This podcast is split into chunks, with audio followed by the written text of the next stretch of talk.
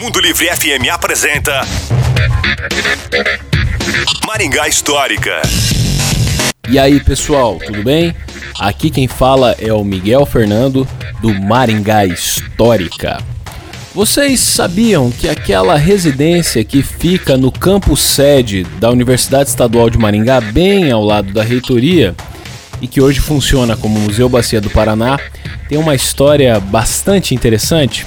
Pois é, ela foi construída na segunda metade da década de 1940 e ficava instalada na Avenida Brasil, entre as avenidas Getúlio Vargas e Duque de Caxias.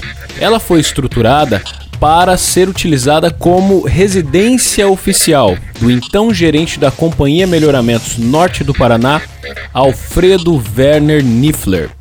O Sr. Niffler residiu nessa casa por 28 anos. Depois, ela foi desmontada, transferida e reconstruída lá na UEM, quando passou a abrigar o Museu Bacia do Paraná em 1984. Aliás, ela também é considerada um patrimônio material do município de Maringá.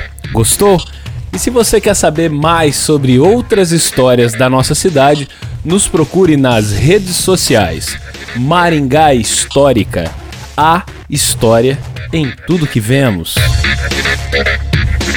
Você ouviu Maringá Histórica com Miguel Fernando.